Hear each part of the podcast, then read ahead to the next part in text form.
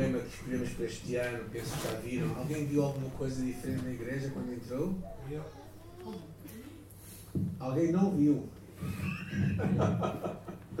Tem um problema de visão de haver um oftalmologista esta semana. Uh, este é o lema que nós uh, decidimos fazer uh, juntos somos mais fortes. Acreditamos muito nesta palavra.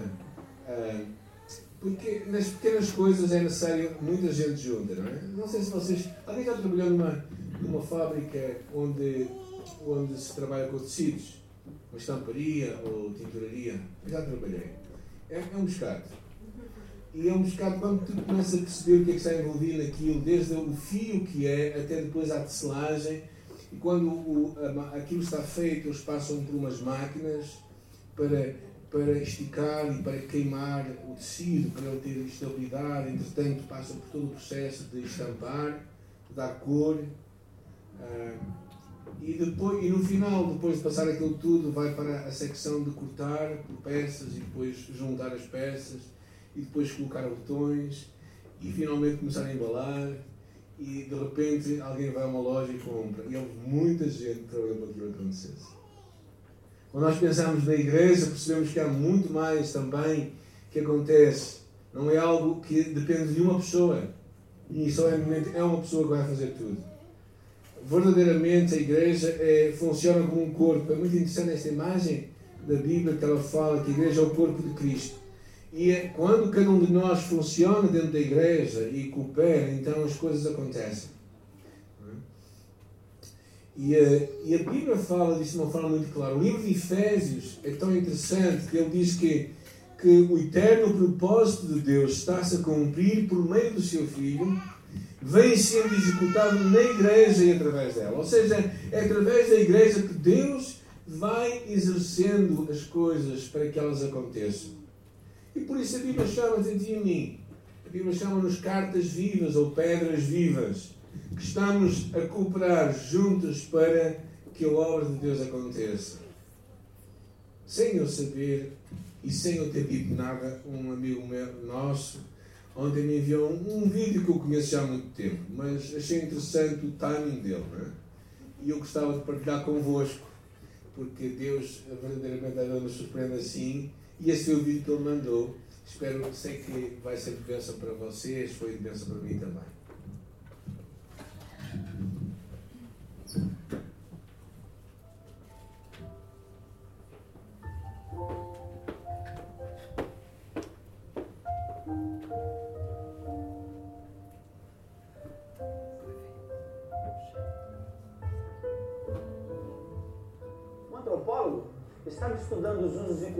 De uma tribo africana quando, ao final dos trabalhos, propôs uma brincadeira às crianças da região.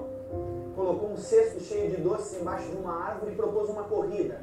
E disse: Olha, quem chegar primeiro leva o cesto. As crianças se alinharam prontas para correr, e quando elas estavam prontas para correr, ele disse: Já.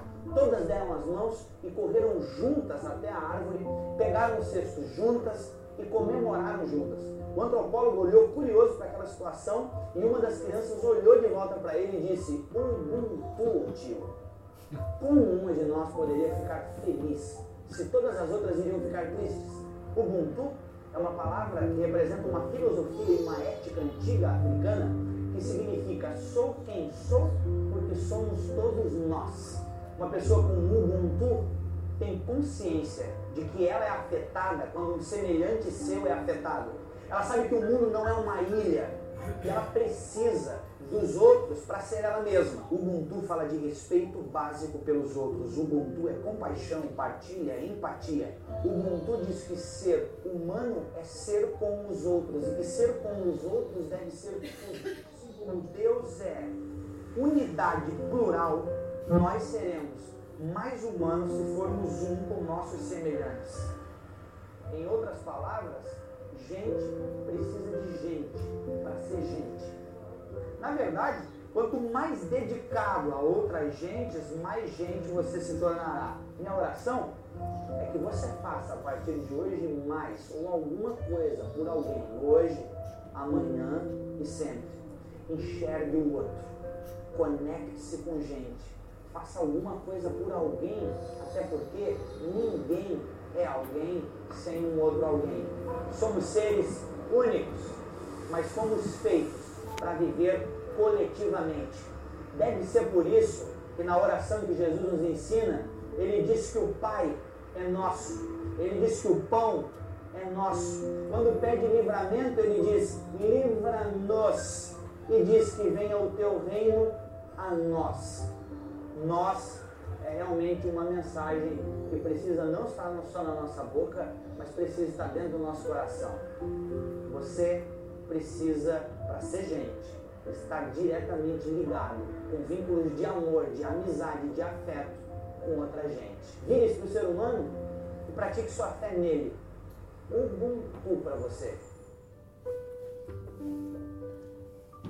Não é Ubuntu fala acerca da importância de sermos. E esta é uma mensagem muito clara do Efésios capítulo 4, que hoje vamos falar. Efésios capítulo 4 fala tão bem disto, é? da importância de percebermos que somos um povo que está unido na igreja. É interessante que nós escolhemos o versículo 15 e 16 para o nosso lema do ano. E é interessante que este capítulo começa e termina com um tema, que é o tema do amor e do perdão. Vocês repararem no versículo 2, ele fala acerca da importância de, de suportar-nos uns aos outros em amor. E ele termina no final, no versículo 32, diz: Sendo uns para com os outros benignos, compassivos, perdoando-vos uns aos outros, como Deus também vos perdoou em Cristo. Ou seja, o que o apóstolo Paulo quer basicamente dizer é que a obra que Deus está a realizar no mundo, ele vai realizar através de pessoas que acreditam que nós somos chamados a viver unidos no projeto a ideia desta a ideia plural, da pluralidade de Deus. Achei interessante a expressão de a unidade da pluralidade de Deus, porque Deus é um Deus triuno. Mostra-nos claramente isto. É? O versículo diz-nos, chama-nos a vivermos para Deus, conforme Ele nos chama. E por isso, quando ele começa e termina desta forma de amor e de perdão, fala que o mais importante não é tanto o que tu vais fazer, mas quem tu vais ser naquilo que tu fazes. E é isto que às vezes nós perdemos, mesmo na obra missionária. É? A importância de nós percebermos que o mais importante não é tanto o que nós vamos fazer, mas quem nós vamos ser. E por isso Paulo decide colocar uma série de qualidades que são importantes para que nós vivamos a chamada de Deus para nós. Versículo 2. A primeira delas é humildade. Ele diz: com toda a humildade. Na cultura grega, a humildade era realmente um defeito, era algo depreciativo, verdadeiramente. Era só manifesto pelos escravos. Só os escravos é que eram pessoas humildes. Ah, mas nós sabemos que no cristianismo é diferente. Humildade é o oposto de orgulho, significa pensar nos outros. Conta-se a história de um rei persa, uma história verídica de um rei persa que foi levado de um lar empobrecido à glória do trono real. E quando ele se tornou rei, ele mandou que os seus servos trouxessem do seu velho barraco as relíquias daqueles dias. Trouxeram fragmentos da sua casa, brinquedos partidos, roupa rasgada, eh, uma bacia de madeira tosca onde ele comia, apetrechos da sua vida na infância.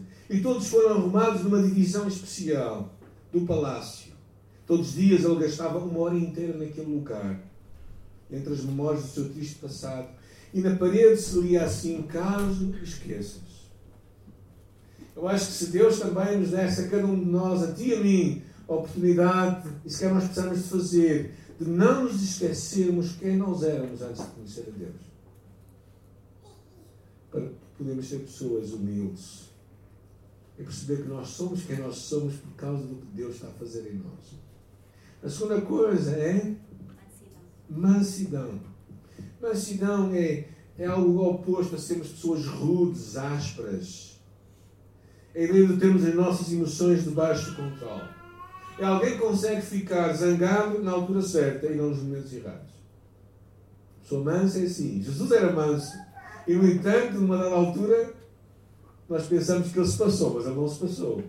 Quando, quando verdadeiramente se voltou contra as pessoas que estavam vendendo o templo. Mas Jesus era estava debaixo de tudo debaixo do seu controle. Mansidão. É que temos as nossas emoções debaixo de controle. Terceira qualidade?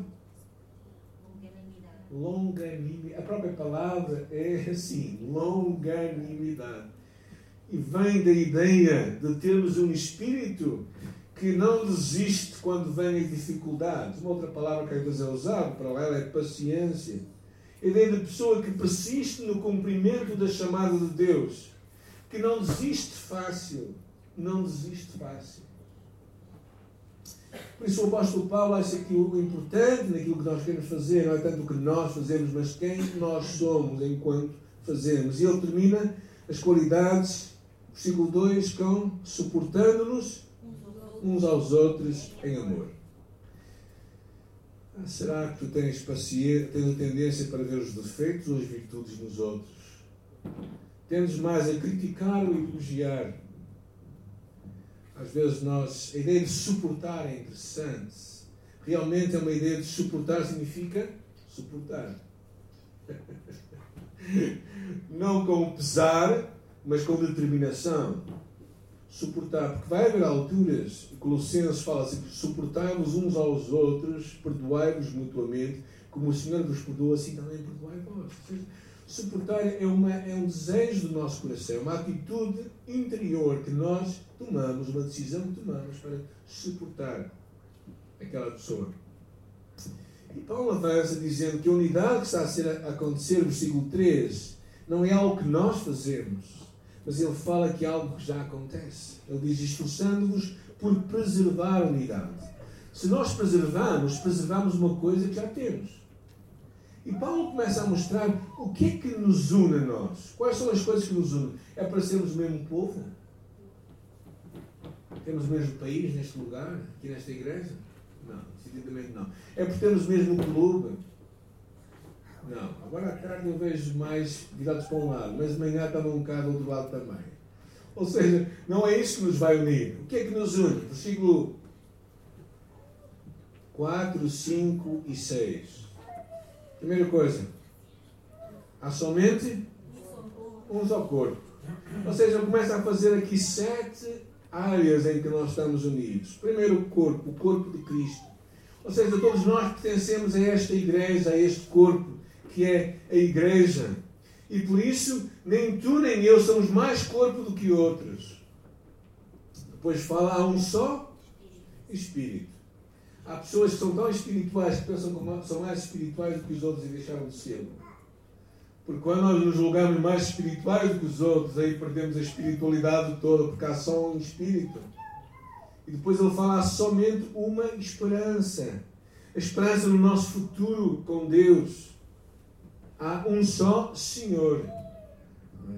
Isto é uma coisa muito importante, porque ainda que, claro, está-se a referir a Cristo, cabeça da igreja, ainda que desempenhemos papéis diferentes na igreja, até mesmo na liderança, só Cristo é o Senhor da igreja. Não há outro Senhor. Não há o patrão da igreja. Ou seja, nenhum pastor pode alegar para si ser o Senhor. Cristo é o Senhor. Isto, no contexto judeu, tinha muito significado, no contexto romano, porque esta palavra só se usava para César, que era o Senhor. E que está a dizer, só Cristo é o Senhor. Há um só Senhor uma só fé. A fé que é exercida em Cristo. Claro que há pessoas que julgam e que têm mais fé do que os outros, mas a essência da fé é a mesma. Por isso é que não é tanto a quantidade de fé que nós temos, mas é o lugar onde nós depositamos esta fé, que é Cristo Jesus. A minha oração pelo Flávio e pelo Marcelo foi mesmo isso. Lembramos que não é tanto o que nós temos, mas é em quem nós estamos, que é Cristo. Depois fala um só batismo. A importância de nós valorizarmos a identificação visível com Cristo, que é o batismo nas águas. Eu acredito que é uma referência a isso mesmo. E finalmente ele termina dizendo: há um só Deus e Pai de todos, o qual é sobre todos. Ou seja, o que Paulo está aqui a mostrar é que verdadeiramente somos um só corpo, estamos unidos no mesmo propósito. Por isso, a, grande, a primeira grande ideia que Paulo está aqui a deixar-nos é que tu e eu somos um só. A segunda, que ele começa a falar no versículo 7, é a ideia de que Deus nos capacita. Não é? A graça foi dada a cada um de vós. Ou seja, o que, está, o que está a querer dizer, basicamente, é que Deus nos dá a sua graça, o seu poder, a sua dádiva. E é, é, eu acho muito interessante, a graça foi concedida a cada um de nós. Ou seja, não há pessoas com mais graça do que os outros, porque a graça foi concedida. Agora, como nós recebemos, como nós a usamos, pode ser diferente. Mas a graça de Deus, ou seja, a dádiva de Deus é igual. A generosidade de Deus é igual. É Deus que nos capacita para desempenharmos uma função no corpo de Cristo. Eu estou a passar um pouco a rápido isto que eu quero concentrar nos últimos dois versículos. Mas acho importante falar disto. A importância de que Deus nos dá esta, esta capacidade, estes dons para servir. Ah, oh, Conta-se a história que vários bichos decidiram fundar uma escola. Reuniram-se e começaram a escolher as disciplinas. O que é que iríamos ensinar na escola dos bichos? Claro que o pássaro insistiu que o voo tinha que estar como uma disciplina. Ou seja, tínhamos que ter uma disciplina de voo. O peixe achou que o nado tinha que ser parte do currículo. O esquilo achou que subir era essencial, subir uma árvore. O coelho queria que, de qualquer forma, a corrida fizesse parte das disciplinas. Incluíram tudo, mas cometeram um grande erro. Aqui insistiram que todos os bichos praticassem todas as disciplinas. O coelho foi o primeiro. O coelho que era magnífico na corrida, ninguém corria como ele, mas queriam ensiná-lo a voar. Colocaram-no numa árvore e disseram: Voa coelho, voa coelho. Sabe onde é que ele foi parar? Ao tacho do português, com certeza. Ele quebrou as patas e, e claramente não voou muito. Não aprendeu a voar e acabou de deixar de correr também. O pássaro que voava como nenhum outro obrigaram-no a cavar buracos como uma toupeira. Claro que ele quebrou o bico e depois não conseguiu voar também as asas naquela tentativa. Não conseguiu nem voar nem cavar buracos. Qual é o moral da história? É que todos nós somos diferentes. Cada um de nós tem uma coisa boa. Não podemos forçar os outros a serem parecidos connosco. Desta forma acabaremos, acabaremos fazendo com que os outros sofram e no final não serão nem o que nós quereríamos, nem o que eles eram na sua essência. Então o apóstolo está a falar é esta graça que vem. A graça que vem na forma de dons e a graça que vem em forma de pessoas. Estas pessoas que ele fala aqui, aquelas quatro, quatro uh, tipos de pessoas que ele referencia, os dons fundamentais da igreja, de apóstolos, aquele que, que verdadeiramente é alguém que leva a mensagem com autoridade, que tem um ministério apostólico para com os outros, que chamam para iniciar novos projetos, os profetas, aqueles que ouvem Deus e que ministram para exultar e edificar, os evangelistas que, que mostram a palavra de uma forma clara, de forma a levar outros a conhecer a Deus. E finalmente os pastores e mestres, aqueles que cuidam da igreja de Deus, confortando e ensinando. O que basicamente vemos é que Deus nos dá a capacidade. Mas como é que tudo isto acontece e para que é que tudo acontece? A partir do versículo 12, o apóstolo Paulo começa a mostrar porque é que existem estes dons, particularmente os quatro que nós acabamos de referir. Ele fala com vistas ao aperfeiçoamento dos santos para o desempenho do seu serviço para a edificação do corpo de Cristo. Ou seja, a ideia principal era que a ideia daqueles dons, a ideia daquelas pessoas, é tornar cada cristão, cada filho de Deus, um ministro. É levar-nos a crer que juntos somos mais fortes. Ou seja, que nós podemos ser melhores por causa de que nós estamos com outros, não estamos sozinhos. E uh, ele fala acerca da ideia de que, com vistas também ao desempenho do seu serviço. Ou seja, a ideia é que estas pessoas nos vão equipar para fazermos o que Deus nos chama a fazer. Versículo 13, para que sejamos unidos na fé e no conhecimento do Filho de Deus. Para sejamos solidamente edificados. Versículo 14. E depois, versículo 15 e 16 foi o versículo que nós escolhemos para o nosso lema. Well, no final tem uns marcadores, se não apanharam, podem levar. E diz: Mas seguindo a verdade em amor. Eu acho muito interessante este versículo. Porque este versículo fala de duas coisas. Fala A verdade fala do amor. O que é que tu tens tendência a fazer? Falar a verdade ou ser mais amoroso?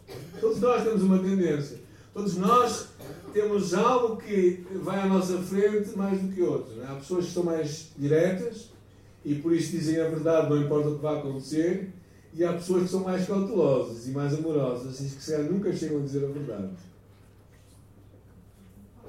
E é interessante este versículo porque fala da importância de fazermos este casamento da verdade e do amor.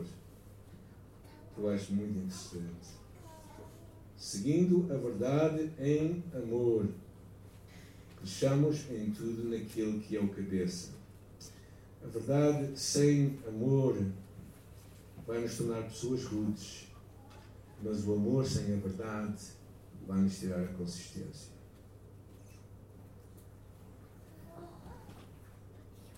E Paulo usa esta imagem muito interessante. Depois ele diz: de quem todo o corpo bem ajustado. Ele fala do corpo humano. Imagem do corpo. Se tu olhares para um corpo, ele só pode ser são se toda a parte do corpo for sã.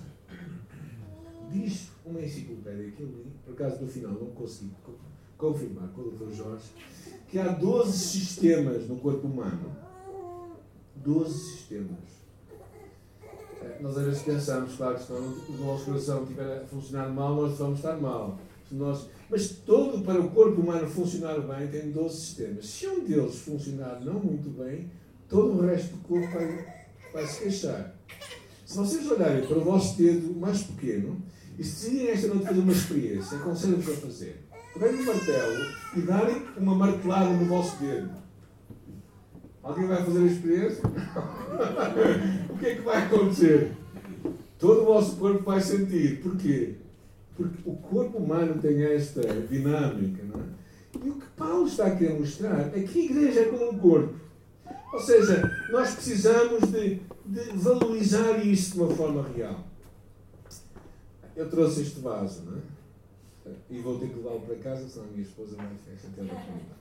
Este vaso tem várias coisas que acontecem que ele está tão bonito assim. Tem, um dia ele teve se uma semente ou, ou algo, não sei se está por semente, mas como, como, nunca vi sementes disto, mas pronto, seja como for. alguma coisa iniciou esta planta. Alguma coisa iniciou.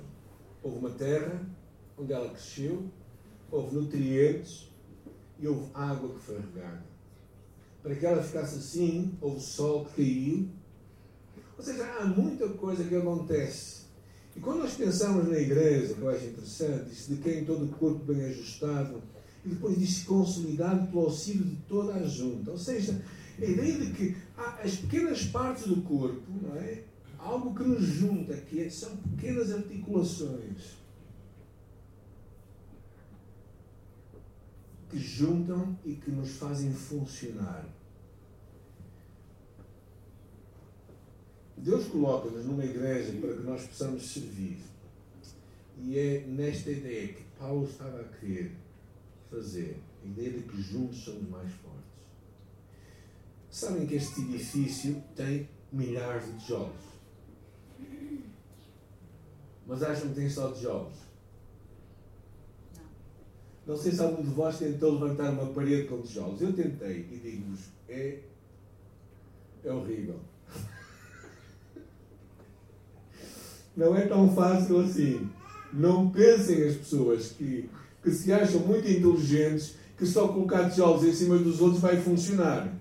Há, uma, há, várias, há várias coisas que são importantes. O cimento, que junta os tijolos, e claro, toda, toda a, o mantel tudo direito para que no final tenhamos uma parede assim e não uma parede inclinada que depois vai cair com o tempo.